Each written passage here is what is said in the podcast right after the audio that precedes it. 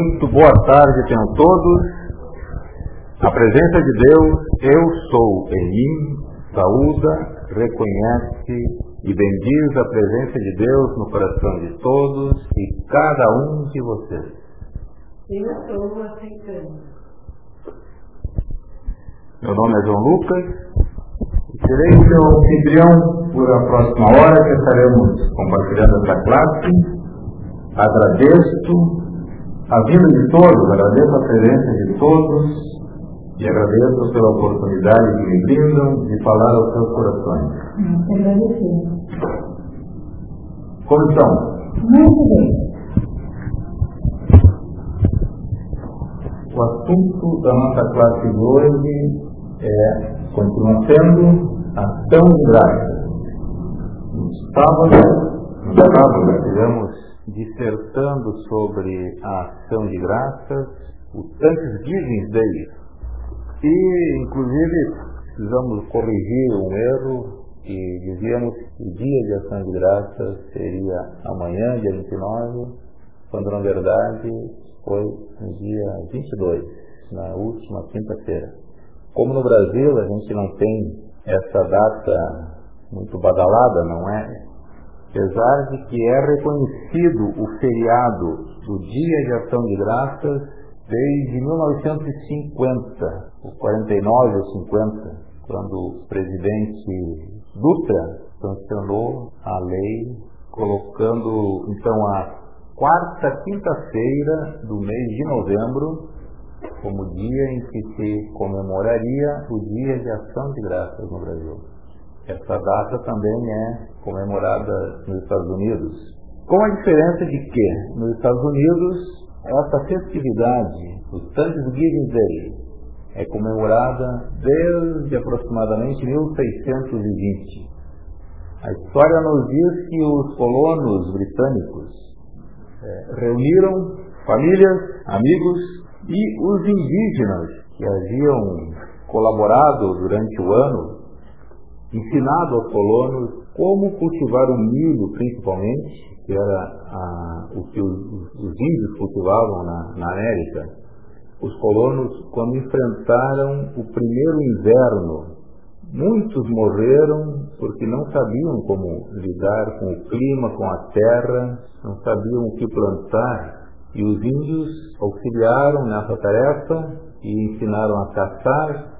E os colonos, no ano seguinte, quando tiveram uma, uma colheita próspera, decidiram então reunir os indígenas e comemoraram juntos um banquete de agradecimento pela colheita, pela participação e pela boa vontade dos índios. Foi uma confraternização entre os índios, considerados pelo, pelos europeus como selvagens, e os próprios europeus que estavam na América como colonos para fazer uma vida nova, começar a nova vida. E também outra, outra versão da mesma história diz que quando os colonos chegaram em 1719 na Virgínia, quando desembarcaram do, do navio, eles agradeceram, fizeram uma, uma comemoração, se ajoelharam em agradecimento por terem chegado com vida depois de uma longa travessia pelo Atlântico. Essas duas versões dão como o marco histórico que determina o início desse costume de festejar o Dia de Ação de Graças. Mas os indígenas também tinham um hábito antigo de comemorar com danças e com cerimônias e com festividades, com banquetes, a colheita e a caça abundante. Porém, esse costume dos indígenas vinha de séculos antes da chegada dos europeus na América. O, o, se o início do Dia de Ação de Graças foi em qualquer uma dessas versões da história, isso não é relevante. O que importa é que essa comemoração prosseguiu até e chegou até os nossos dias como uma grande festividade. No Brasil não se comemora o Dia de Ação de Graças, não é feriado, é reconhecido na Constituição como feriado, mas não se faz um dia de folga. E eu acho, eu creio que por isso mesmo não é, não é tão, fica um pouco no esquecimento. Mas nos Estados Unidos, esta é uma data muito importante. É um feriado onde se comemora com um banquete entre as famílias, se reúne amigos e o hábito, o prato, o cardápio geralmente é o peru. E esse dia, por causa disso, foi, por muito tempo, foi considerado o dia do peru. Hoje já tem uma outra tendência de deixar o peru fora dessa história. Tem nos Estados Unidos hoje que, que, que aproveita essa data para se comemorar também o dia do perdão do peru. Então, o peru é, é, perdoado e não é sacrificado no dia, não vira banquete no dia de ação de graças, entre muitas famílias nos Estados Unidos. Mas nessa data tem muitas comemorações, como tem o tradicional futebol americano do Dia de Ação de Graças, o desfile, um grande desfile de carros alegóricos e de multidões participam, pronunciamento do presidente da República, tudo isso são tradições, fazem parte da, das festividades do Dia de Ação de Graças. E é nesse momento que, a, que as famílias se lembram de agradecer, então, pela, pelo ano tudo que receberam de bom e também fazem planos para o próximo ano. Esse é um momento em que há então uma elevação de espírito, porque essa reunião de família em torno de um objetivo que é dar graça, isso traz uma elevação de espírito entre os participantes que é usado pelos mestres atencionados para abençoar e elevar a, as consciências das pessoas até a sua fonte, o seu Criador, que é Deus.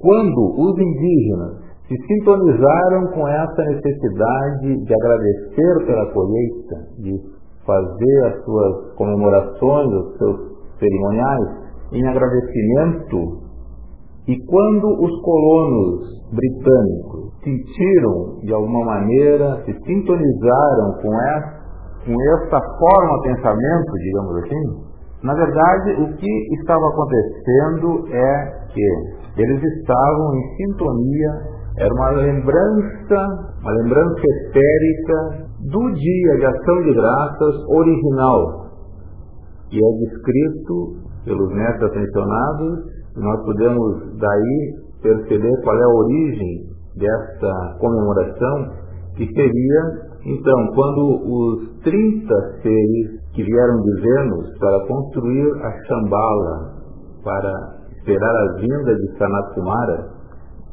depois de terminado a obra, de terminado de estar construída a Shambhala, na vinda de Sanat Kumara, estes seres se ajoelharam em ação de graça por terem conseguido concluir a Shambhala grandiosa, majestosa, à altura de receber o grande Sanat Kumara.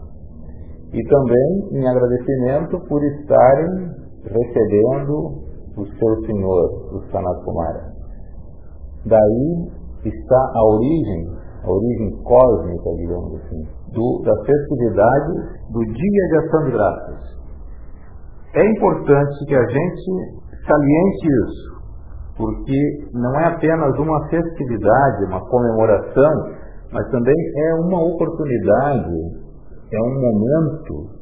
Bom seria que todos, todas as nações se unissem, aproveitassem este momento para se unir em ação de graças, pelo menos em uma data determinada.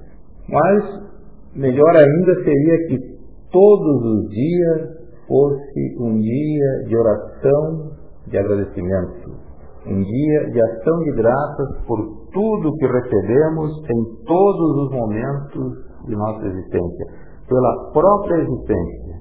Assim deveria ser a nossa posição diante da vida mesmo que nós recebemos a todo momento. Então, não seria apenas um dia em que a pessoa daria uma rápida olhada para ver tudo que recebeu durante o ano e pedir para o próximo ano. Seria então uma, uma, uma reflexão diária sobre a necessidade de estarmos sempre agradecendo e sempre reconhecendo todas as dádivas que a todo momento chegam até nós através de bênçãos de todo tipo. A todo momento, através da nossa presença eu sou, a vida está vertendo até nós.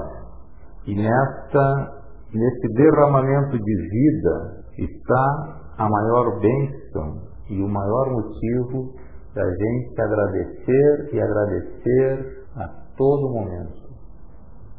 O Mahashoan, num discurso, num pronunciamento no ano de 1960, que está no Diário da Ponte para a Verdade, ele nos faz um convite que vale a pena, nós já mencionamos na, na semana passada, vale a pena a gente repetir, porque ele coloca aqui bem definido como que deveria ser a nossa posição, a nossa atitude de agradecimento. Vamos ver então esse pronunciamento aqui que diz o seguinte: Ao aproximar-nos do fechamento do ciclo de 12 meses, todos aqueles que representam a hierarquia espiritual estão reunidos em Shambhala, e ali celebramos o Thanksgiving cósmico, no qual participa cada um dos irmãos. A grande Câmara de Audiência está aberta para esta festividade. E na noite anterior ao feriado de vocês, e durante os quatro dias e noites subsequentes, há uma constante vertida de bênçãos sobre cada elétron, cada elemental, cada animal, cada ser humano, cada anjo, cada deva, mestre atencionado e ser cósmico que tenha contribuído consciente ou inconscientemente com o avanço da raça. Essa chama do Thanksgiving, ou a chama do, da ação de graças, avançou ritmicamente desde o dia em que os 30 seres de Vênus se ajoelharam ante a vinda de seu senhor, o Sanat Kumara, e tem aumentado em poder. Uma das maneiras mais agradáveis de preparar-se individualmente para a época do Natal é que cada corrente de vida, consciente e diligentemente, prepare sua própria cerimônia de ação de graças, oficiando sobre o altar de seu próprio templo crístico. Quer dizer, dentro de seu próprio coração, e convide a toda a vida que lhe serviu durante os doze meses que passaram, à presença de sua própria chama divina, e através de uma bênção especial, conceda a toda a vida a substância adicional de sua própria natureza crística. Então, sugere aqui que a gente faça uma cerimônia íntima dentro de nosso coração e que se convide a toda a vida que nos serviu durante os 12 meses e retribua com a própria substância de, do nosso ser. Esta cerimônia mostrará a cada homem quão rico ele é em bênçãos que encheram seu mundo através dos canais de cada reino, através dos canais do reino da natureza, do reino humano, do reino angélico, do reino divino, através de cada um desses canais nós recebemos todas as bênçãos. Em uma atividade assim, não há amargura ou descontentamento que possa sobreviver. E também Cada mestre a quem o indivíduo estenda um convite para essa cerimônia responderá e entrará no santuário do coração, onde esta ação de graça esteja sendo celebrada. E esta visitação por si só trará um retorno de bênçãos espirituais além da compreensão do homem externo, pelo esforço individual envolvido em preparar esse serviço de ação de graças à vida. Maravilhoso seria se a gente realmente pudesse, não numa cerimônia formal, com pessoas, com preparativos, com, com todas as implicações que, que teria uma festa de preparação do dia de ação de graças, mas simplesmente no interior de nosso próprio coração, na intimidade de nosso ser, perante a nossa presença divina, a gente fizesse esse cerimonial dentro do coração, convidando toda a vida, todos os reinos da natureza que nos auxiliaram e que através de todos esses canais vieram todas as bênçãos que nós desfrutamos e com a presença dos mestres ascensionados, a gente realizasse então esse cerimonial do dia de ação de graças intimamente dentro de nosso próprio coração. Essa atitude é mais efetiva porque é uma atitude íntima. A gente precisa estar consciente, com essa consciência de agradecimento a todo momento. Diferente de uma festividade que, embora numa, comemoração de ação de graças, no transcorrer das festividades, muitas vezes ele não está consciente da necessidade de estar agradecendo. Às vezes se perde um pouco a substância da, do motivo da, da comemoração e fica numa comemoração simples. Que a gente muitas vezes até esquece que seria uma comemoração de agradecimento. Ou seja, uma coisa às vezes superficial. Mas no íntimo do coração, quando a pessoa, no seu recinto silencioso, volta-se para dentro de si mesma e então realiza essa cerimônia de agradecimento. Eu acho que é uma das mais importantes. Com certeza é mais efetivo. Dá uma olhadinha no teu microfone, Tereza. Mahasholan continua dizendo o seguinte: a atenção da humanidade está mais ou menos sobre a satisfação dos sentidos externos.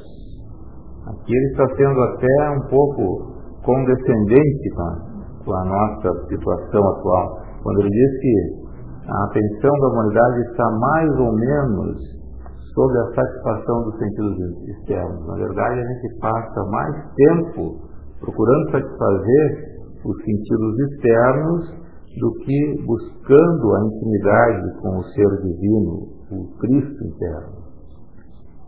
Mas se aproxima o dia em que a gente da terra, como fizeram os primeiros peregrinos, verterão gratidão à natureza por uma opulente colheita e pelos dons do Espírito Santo manifestados ao longo de todo o ano.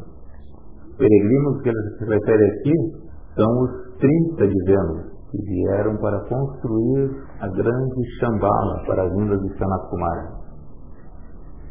A estação santa, que vai desde o Thanksgiving até o Ano Novo, é um envio divino à hierarquia que governa este universo, pois a atenção da humanidade é a alavanca mais valiosa mediante a qual podemos elevá-los novamente à perfeição.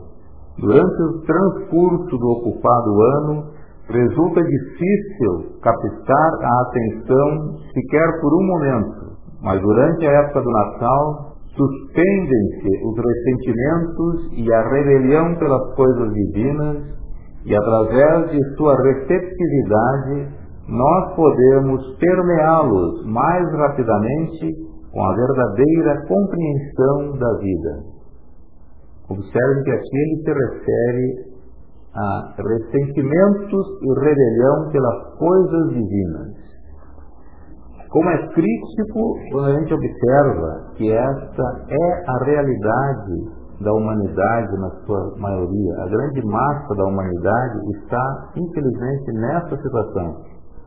Não é só uma questão da gente estar constantemente esquecendo de agradecer pelas dádivas da vida. Mas também a gente, em muitas ocasiões, manifesta uma rebelião e um ressentimento pelas coisas divinas.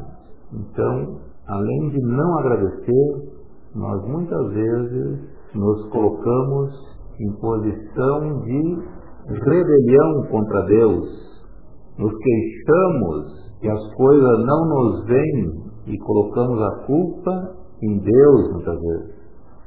Mas quando que agradecemos pelas coisas que nós recebemos? Muitas vezes a pessoa se coloca na posição de, de rebeldes por não estarem recebendo esta e aquela bênção divina.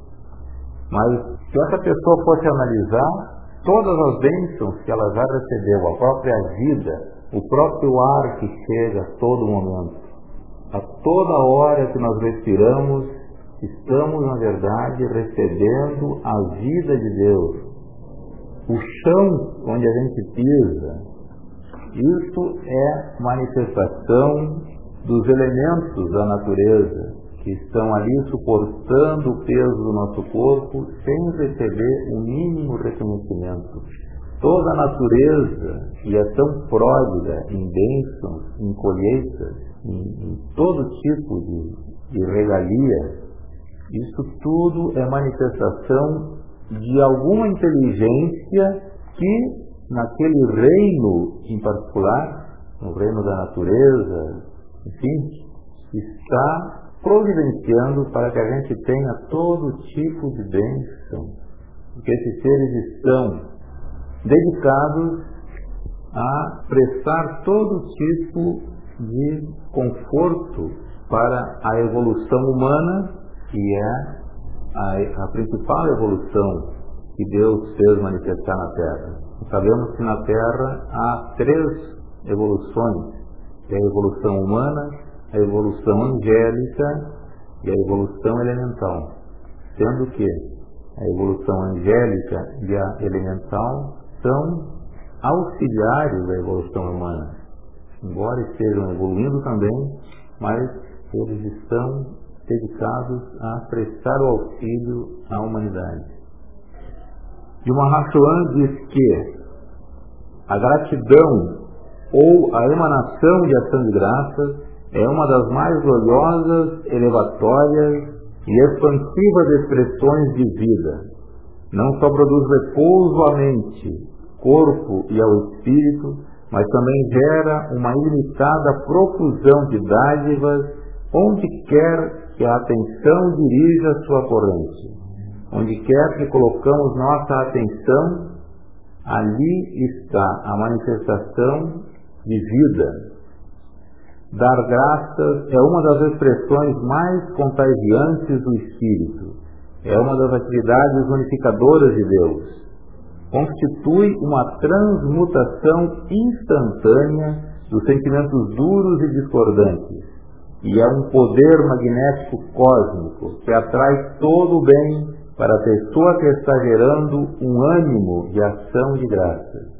Pessoa que está em estado de graça, ela está a todo momento nessa própria atitude de ação de graça, ela está transmutando todo o que é de desarmonia, toda coisa discordante é transmutada diante de um sentimento de agradecimento. A pessoa está em estado de graça e nada de ruim penetra nesse estado de consciência.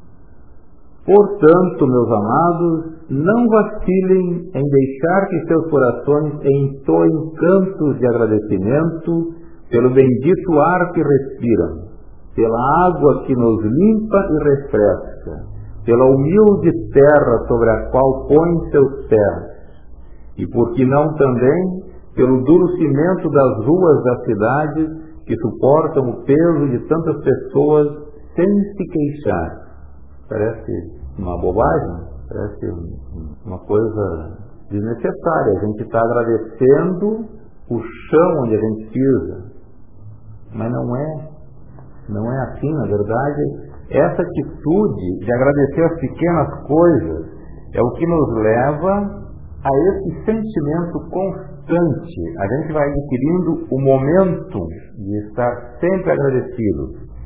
E este momento, é esse sentimento constante de agradecimento, é o que nos dá essa consciência de agradecimento, aonde nada que for discordante pode penetrar. Por si só, isso se constitui em uma proteção enorme. Quando a gente está constantemente em estado de graça, nada que não for elevado pode penetrar na nossa consciência. E como que a gente adquire esse hábito, esse costume de estar nessa. A gente adquire esse, esse hábito que acaba se transformando em um momento, quando a gente, depois de, de trabalhar muito nisso, quando a gente já tem um momento de estar sempre agradecido, é mais fácil. Mas como que a gente chega nessa situação? É acostumando a dar graças por tudo, pela cadeira onde vocês estão sentados agora. Talvez para algumas pessoas, para a maioria das pessoas, eu diria, isso é, um, é um, até uma coisa até absurda, a gente se colocar nessa posição de estar agradecendo a cadeira que a gente senta, agradecendo os sapatos que protegem nosso pé, agradecendo a roupa que nos protege, agradecendo a água quando tomamos o nosso banho. Isso é vida, corrente de vida, Tudo isso é vida dirigida por algum ser inteligente. No caso, os elementais, os quatro elementos, o ar. Enquanto dormimos, tem seres inteligentes que se encarregam de purificar o ar que nós vamos respirar. Isso tudo é um motivo de agradecimento, por que não?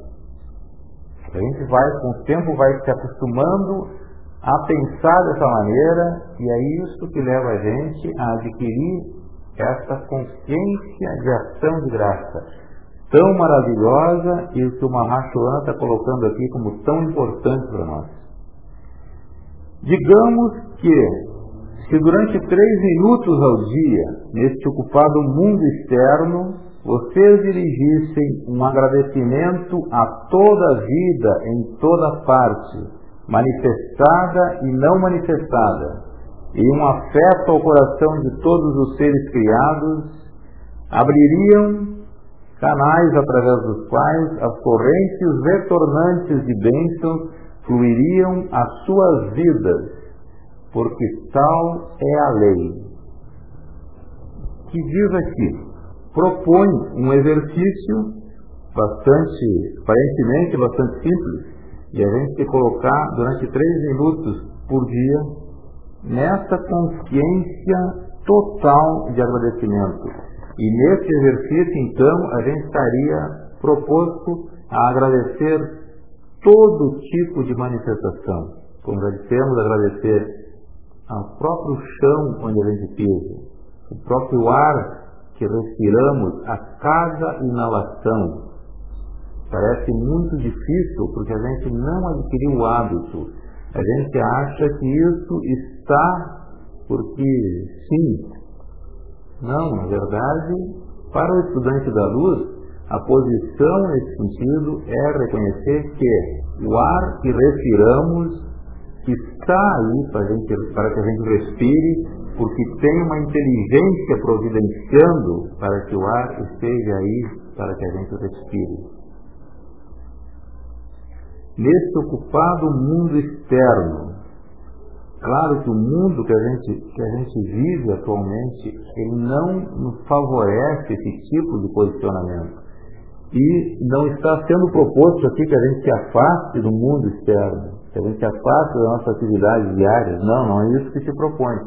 Na verdade, o que é proposto aqui é que a gente viva no mundo, continua as nossas atividades diárias com a consciência de que a vida que se manifesta ao nosso redor, a vida que dá ânimo ao nosso corpo, é um dom de Deus. Essa é a posição que a gente deve ter e para isso não há necessidade da gente abandonar as nossas atividades do dia a dia. Não. É, apesar das nossas ocupações, nós devemos estar sempre com a consciência de reconhecimento de todas as dádivas e dons de Deus. E diz que essa atitude abriria canais através dos quais as correntes retornantes de bênção fluiriam as suas vidas, porque esta é a lei. Quer dizer, a lei, a lei divina, é uma lei universal, irrevogável. Através dessa lei, ela diz que por onde, pelo mesmo canal, aonde tu abençoas a vida ou a qualquer elemento, por este mesmo canal retorna a bênção. E nós já sabemos que, através dessa mesma lei, a gente não pode dar sem receber. E também não podemos receber sem dar. Isso é uma lei do, de ciclo. Isso é um ciclo. Quando a gente dá, a gente recebe na mesma proporção. E quando a gente recebe, a gente tem que dar. Porque se a gente não dá, a gente fecha os canais para continuar recebendo. Essa atividade é como a atividade do nosso coração. Nosso coração é um grande exemplo dessa atividade. O coração recebe o sangue que está circulando nas veias e bombeia o sangue para frente. O coração não acumula sangue. O que, que acontece quando o coração não manda o sangue para frente. Acontece o famoso infarto, coração fica infartado. E assim é na vida também. A gente não pode continuar recebendo quando a gente não manda a vida para frente. E através dessa ação de, de, de reconhecimento, a gente abre os canais para receber cada vez mais bênçãos. Esta é a lei. A gratidão habitualmente expressada pelos serviços que os, que os elementos prestam ao nosso corpo nos manterá livres de enfermidades. Os elementos, é então os quatro elementos da natureza. Né? E esses, esses elementos prestam o serviço constante ao nosso corpo. Quando a gente aprende a agradecer, a gente entra em harmonia com esse, com esse trabalho dos elementos. A gente entra em harmonia com os seres elementais. Em, em poucas palavras, seria a gente estar em harmonia com a natureza. A pessoa que está em harmonia com a natureza não está propensa a enfermidades. Uma vida mais saudável significa uma vida em harmonia com a natureza como um todo. A ingratidão, por outro lado, a ingratidão das massas é o que tem acorrentado a humanidade a todas as condições de angústia e de ruína, e constituem um grave insulto à vida que está constantemente vertendo suas dádivas ao homem muito além do que ele merece. Então, nós além de estarmos recebendo bênçãos além do nosso merecimento, ainda assim nós manifestamos ingratidão, além de estarmos recebendo além do que merecemos. E por que, que, que eu estou dizendo que a gente está recebendo além do que a gente merece? Porque quando tu respira e não agradece, você já se colocou em dívida. A próxima respiração já deveria ser bloqueada para ti. Isso não acontece, continua respirando todo instante e sem nunca agradecer. Por aí a gente vai ver a nossa falta de merecimento em relação ao próprio ar que a gente respira. E assim por diante. Né? O mestre Kutumi diz que a graça entra na alma quando o ser externo está quieto. E como que a gente consegue esse aquietamento do ser externo, do eu personalidade? Como é que se realiza isso? Alguém poderia dizer? Eu não sei explicar. Bom, aqui ó, a importância, a gente já falou aqui e frequentemente a gente se refere da, sobre a importância do silêncio. Silêncio é aquietamento. Silêncio significa, na verdade, é bem mais amplo do que a ausência da gente estar falando, por exemplo. Não é por não estar falando que a gente está necessariamente em silêncio. Silêncio aqui significa aquietar os quatro corpos inferiores. Aquietar o corpo físico. O corpo físico, então, tem que, tem que ter um momento de aquietamento. O corpo mental, aquietar os pensamentos. O corpo emocional, das emoções, dos sentimentos. E o corpo etérico, o corpo das lembranças. Esse destes quatro corpos inferiores é o que, se, o que caracteriza o silêncio.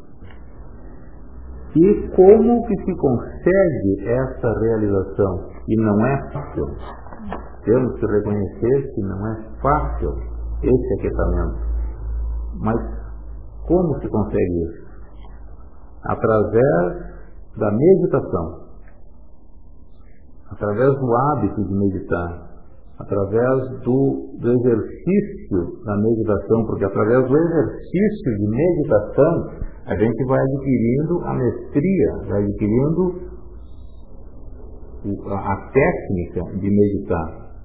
E isso tem que ser sustentado, isso tem que ser um exercício constante e sustentado para que em um determinado momento a gente consiga realizar com uma certa mestria esse exercício, porque é muito importante. A meditação é uma das coisas que a gente deveria estar colocando em, em primeiro lugar no nosso dia a dia. Sempre reservar um instante para exercitar a meditação. Talvez a gente não, não consiga fazer realmente uma meditação, mas o hábito, exercitando, dedicar um, um, um instante no dia a dia, só que isso precisa ser sustentado, porque isso precisa ter. Precisa... Por que tem que ser diário e tem que ser sustentado? Para que se adquira o hábito. O hábito se adquire através da repetição. E quando a gente adquire o hábito da meditação, é claro que isso vai se tornar cada vez mais simples. Né? Cada vez a gente vai adquirir uma facilidade maior em atingir uma meditação satisfatória. A graça é uma essência espiritual que permeia a consciência externa quando a personalidade rende o desejo de ser o ator Quer dizer, a, enquanto a personalidade está atuando, não há graça divina em nós. Quando nós damos corda só à personalidade externa, nós estamos afastados de manifestar a graça divina. Mas a qualquer coisa nesse mundo, a personalidade vem pulando na frente, e todo está voltado para ela. Porque a personalidade está muito habituada, muito acostumada a ter toda a atenção. E aí o que tem que fazer? Aquietamento, o exercício da meditação que nos leva a colocar a personalidade no seu lugar, colocar o corpo mental, os pensamentos, ordenar os pensamentos Mestre Saint Germain diz que os nossos pensamentos, ele compara os nossos pensamentos com um cachorrinho de rua, que vai de um lado ao outro. Não para um minuto. Ele vai daqui, vai ali, ele está na rua, ele atravessa de um lado ao outro constantemente, nunca para. E nunca se se, se fixa em, em, ponto nenhum. Essa é a, é a, nossa maneira habitual de lidar com os pensamentos. Por isso que a gente acha tão difícil manter uma, uma concentração naquilo que a gente faz. Muitas vezes a gente lê e não se concentra no que lê, porque a gente está muito habituado a, a deixar o pensamento correr livremente. A gente dá liberdade a todo tipo de pensamento que se manifesta a todo momento. Isso também através da meditação a gente consegue o aquietamento do corpo mental. E o corpo emocional também ele tem um uma grande força para reclamar a sua a atenção para si. Porque o corpo emocional é o maior de todos. Ele absorve a maior parte da energia de vida que vem através da nossa presença divina, através do cordão de prata.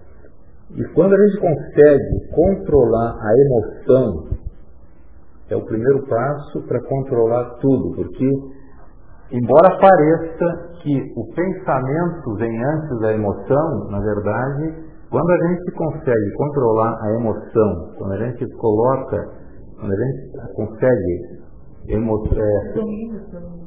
a gente consegue sentir coisas construtivas, quando a gente adquire o momento, o hábito, e, e só sentir coisas boas, o pensamento que vai nos vir vai ser sempre de acordo com o que a gente está sentindo.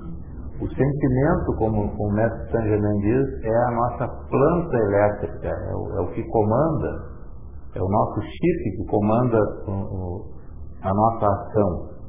Da maneira como a gente sente, a gente acaba pensando. Porque a gente sente coisas puras nosso pensamento não poderá ser impuro. Se a gente sente harmonia, nosso pensamento automaticamente vai ser harmonioso. Embora na atividade diária, superficialmente, assim, a gente tenderia a dizer que é o contrário. Mas, na verdade, o sentimento, ele é o dominante. Quando a gente controla o sentimento, tudo está fica mais fácil. Fica mais fácil de controlar e controla o pensamento, e controlando o pensamento, a gente já tem tudo. O, o corpo etéreo são o corpo das recordações. A gente tem sempre a, a instrução, o ensinamento dos mestres que nos dizem que a gente tem que viver sempre o aqui e agora. O que passou, passou, e o futuro é consequência do que a gente está vivendo agora. Então não tem por que a gente pensar no futuro. Basta tu estar, tu estar ah, nesse momento, nesse presente, e é recomendado que a gente viva num constante presente.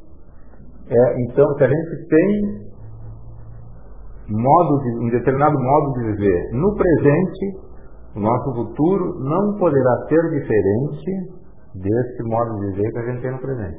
Porque o que a gente planta agora é o que a gente vai colher. O, o futuro não deveria ser motivo de preocupação. E o passado não, deve, não é mais motivo de preocupação. Porque sobre o passado já não podemos atuar. Então não tem por que a gente, a gente ficar. Perde tempo. E Mahatma diz que o passado não deve ser recordado. Ele coloca nesses termos, como, não digo proibição, mas como não pensar no passado, nem lembranças agradáveis, nem desagradáveis. Passado pertence ao passado. Não traga o passado para a tua existência. Não traga o passado para a tua existência. Tu vive sempre no presente. Trazer, trazer o passado para. No passado, tu não vai poder pensar no presente. Vai deixar de construir o futuro. o teu futuro vai ser aquilo que já, que já, que já passou, porque tu, quando, quando tu começa a pensar no passado, na verdade, tu volta para o passado. E isso não é não é expansão, isso, isso, isso, isso não é crescimento. Por quê? Porque aonde está a, o teu pensamento, a tua atenção, ali tu estás. Essa é a primeira lei. Aonde está teu, a tua atenção, Ali tu estás. Aquilo que tu pensa é aquilo que tu vai ser. No que tu pensa, tu te transforma. A cada indivíduo que cultiva a graça e se eleva à perfeição, se lhe permite compreender as leis espirituais e aplicá-la para a sua própria vitória. Então aqui a coisa é cultivar a graça. Quando a gente cultiva a graça, a gente está preparando o caminho para a vitória. É a graça que permite ao estudante crer na existência dos mestres ascensionados. É através da graça que a gente tem esse contato de coração com os seres ascensionados, com os seres de luz, com o reino angélico. Quando se encontrem com pessoas que carecem de fé, invoquem ao Espírito da Graça para que entre nessa alma. E quando a gente se encontra com aquelas pessoas que não têm fé, a nossa atitude é, em silêncio, invocar o Espírito da Graça para que entre naquela alma daquela pessoa. Qual é o espírito? Da... Alguém se recorda qual é o espírito? Qual é o ser que encarna o espírito da graça? Dona Graça. Quem é Dona Graça? Dona Graça, Dona Graça é a arcangelina do sexto raio. É o, o raio gêmeo do arcanjo Uriel. O arcanjo Uriel é o arcanjo do sexto raio, da paz, suprimento e graça. A virtude da graça está no sexto raio. E o ser que encarna o sentimento da virtude da graça é a arcangelina chamada Dona Graça. O, nome, o próprio nome já diz. Né? Agora vamos analisar o que disse o Mestre Jesus a respeito de Mãe Maria. Porque Mãe Maria, como a gente sabe, ela foi é, a Maria cheia de graça, que a gente, todo mundo recita isso, a Maria cheia de graça. Realmente, o arcanjo Gabriel quando veio, quando teve o contato com, com a Maria, ele, diz, ele disse, Salve Maria, cheia de graça, bendita és entre as mulheres. A graça é bendição. Pessoa que é cheia de graça é uma pessoa bendita. Então, não foi por pouco que o arcanjo Gabriel se referiu a Maria dessa forma. E Jesus diz que Maria viveu em estado de graça desde o momento em que entrou no templo, com apenas três anos de idade. Durante a totalidade de nossa experiência, incluindo o momento da crucificação, durante todo o momento da vida do ministério de Jesus e antes disso, a Maria manifestou em toda o transcorrer de sua vida, ela manifestou esse estado de graça sempre. E aí nós vamos ver como isso ajudou ao Mestre Jesus na realização da sua missão. Durante a ressurreição e muito depois de minha ascensão, durante todo o tempo, ela sempre manteve estado de graça, mesmo durante a crucificação. Maria não estava vendo diante dela uma coisa horrorosa. Não, ela sabia do que se passava e estava ali em estado de graça, mantendo, sustentando o conceito imaculado, sustentando o plano divino, o plano imaculado para o Mestre Jesus, porque ela sabia que ele ressuscitaria e que concluiria a sua missão com a ascensão. E ela, em nenhum momento, apesar de ser a mãe vendo o filho sendo crucificado, ela não perdeu o estado de graça. Precisa de muito treinamento para isso. Maria sustentou o início da era cristã. Foi ela quem manteve unido o bando de discípulos. Interessante que aqui ele se refere a bando de discípulos. É quase que uma, que uma, uma qualidade pejorativa aqui, quando ele se refere aos discípulos como um bando. Provavelmente ele sabe por que ele estava se referindo assim. E Maria foi quem manteve este bando de discípulos unidos. Manteve os discípulos unidos para conformar uma fundação forte para a era cristã. Se não fosse, nós podemos deduzir aqui, que se não fosse Maria manter os discípulos unidos, depois da ascensão de Jesus, provavelmente os discípulos iriam cada um para o seu lado e cada um levaria uma mensagem e, talvez não, a missão da era cristã não teria sido um segmento talvez tivesse um. De qualquer forma, Maria foi quem manteve os discípulos unidos, sendo instruídos, recordando toda a vida de Jesus, tudo o que aconteceu durante o ministério de Jesus, pregando e ensinando. E também foi através de Maria, depois, que se começou a sentir a necessidade de registrar a vida de Jesus, registrar de maneira escrita, né? porque isso era transmitido oralmente nas pregações dos, dos discípulos e, e dos apóstolos. Eu tive, Jesus falando, eu tive a fortuna de habitar na proximidade deste estado natural de graça durante meus anos de meninice. E Jesus reconhece que ele teve a bênção, a fortuna de habitar nesse ambiente quando ele era menino. E aí a gente analisa o quanto é importante o, uma família bem, bem estruturada para a formação de uma pessoa.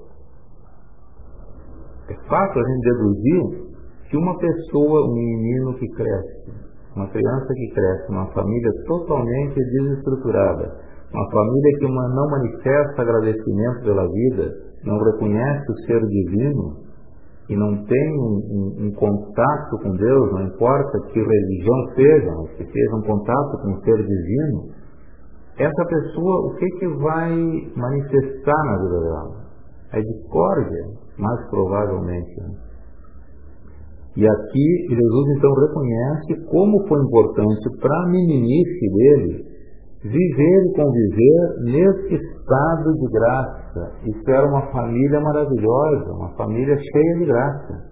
Essa graça sustentada por Maria. Então, um estado natural de graça durante meus anos de meninice e de sentir essa santidade e era muito parecida com a atividade nos âmbitos internos.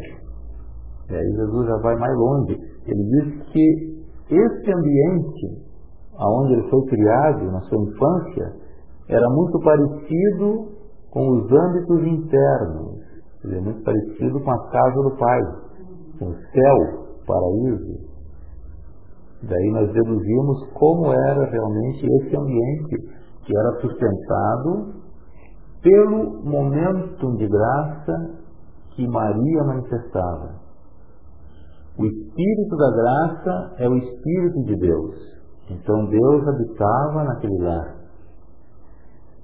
Jesus continua falando. Saint Germain é considerado nos planos internos a própria encarnação da cortesia e da amabilidade. Ele é o grande cavalheiro de Deus. Germain é o mestre de cerimônias, ele é o mestre da cortesia. E não esqueçamos que Saint Germain naquela época era São José. Então, continua dizendo o seguinte: dois homens escutam as mesmas palavras. Um compreenderá a verdade e nele o Espírito de graça estará presente. O outro, ao escutar as mesmas palavras, zombará e se apartará.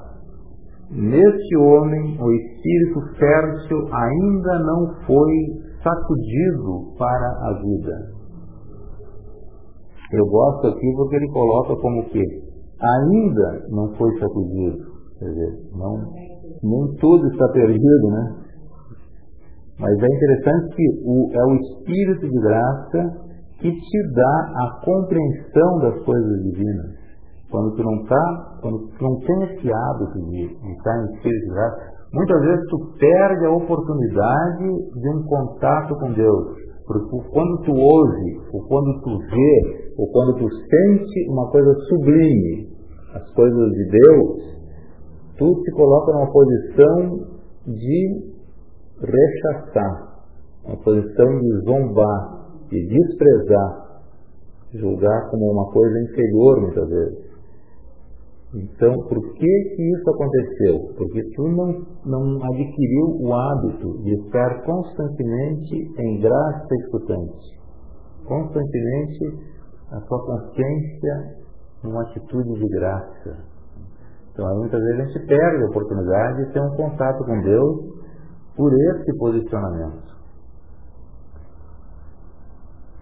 Mestre Eumória diz o seguinte: Saibam que um homem que não está em estado de graça não pode receber as bênçãos de Deus.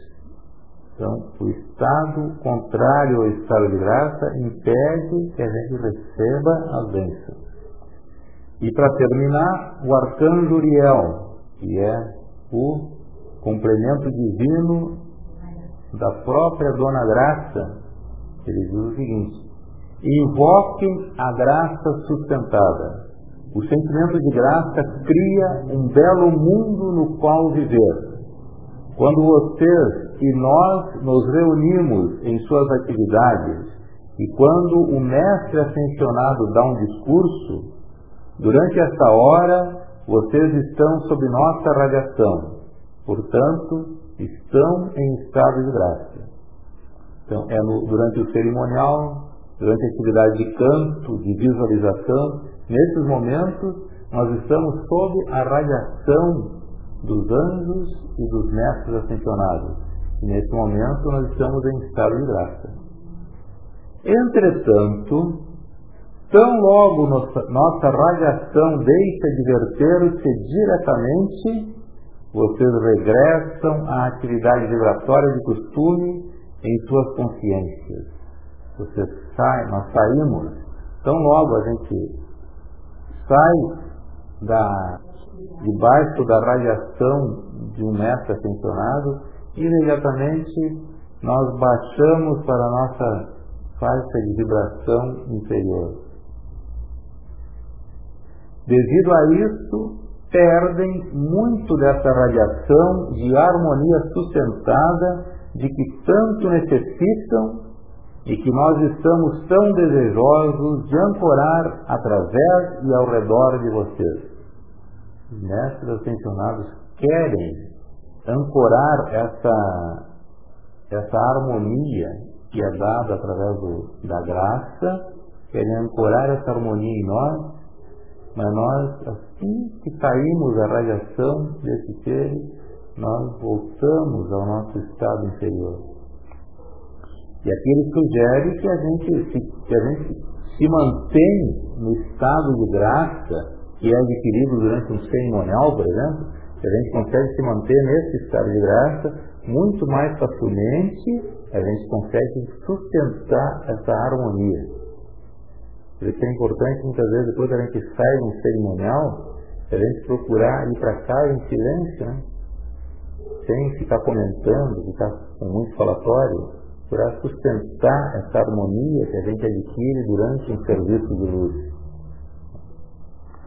Os mestres ascensionados nunca vêm a menos que sejam convidados. Eles estão esperando que o seu empenho, o empenho deles, produza algum fruto de expandir a perfeição neste mundo.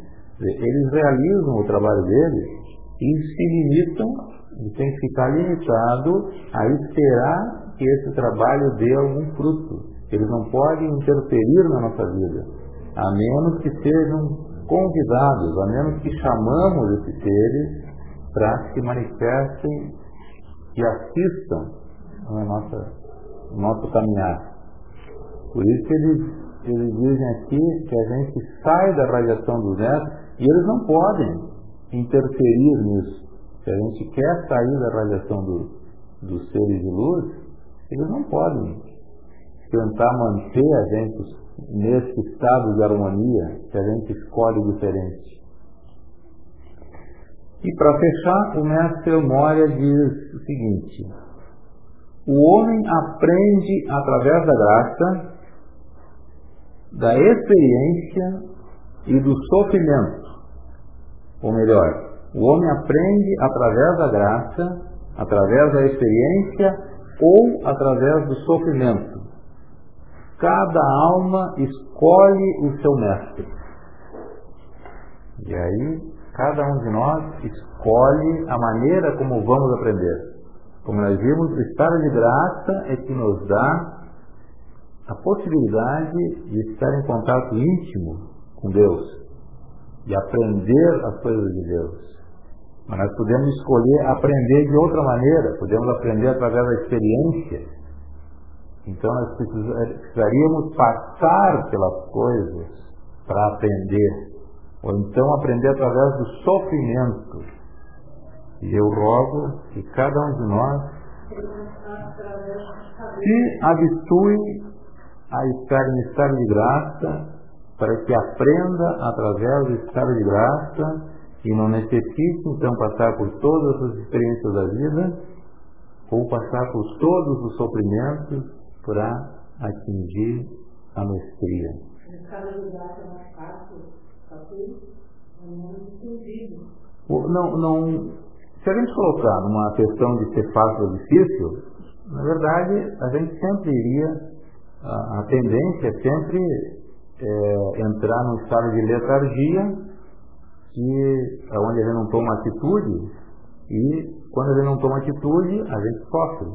Então a gente se obriga a aprender através do sofrimento. Ou as experiências vêm para nós e a gente tem que suportar as experiências para aprender. Mas a gente pode fazer um esforço mais dinâmico e através desses exercícios que, que os mestres se referem, através do exercício de meditação, aprendendo a aquietar os corpos interiores, aprendendo a aquietar o eu interior, o eu personalidade, dar mais ouvido à voz interna de Deus dentro do coração da gente. Dessa maneira, embora exija, um, inicialmente exija um esforço maior, mas depois a gente se habituar isso. A gente não pode mais sair dessa, dessa atitude. E aí se torna um hábito bem firmado, se torna um momento. E a partir daí então, tudo se torna mais fácil. Todas as bênçãos vêm com mais facilidade. E a gente caminha com mais leveza nesse mundo de aparências físicas. Bom, meus amigos, o tempo se esgotou. Agradeço a participação de todos, agradeço a presença de vocês e manifesto aqui de todo o coração o meu profundo agradecimento por estar aqui, tendo essa oportunidade de falar com vocês e aprendendo com vocês. Que Deus os abençoe e que possa manter durante suas vidas durante suas caminhadas, depois de estarmos ausentes um do outro, consigam manter sempre esse estado de graça tão importante e que poderá levar cada vez mais a gente estar cada vez mais próximo da divindade. Muito obrigado.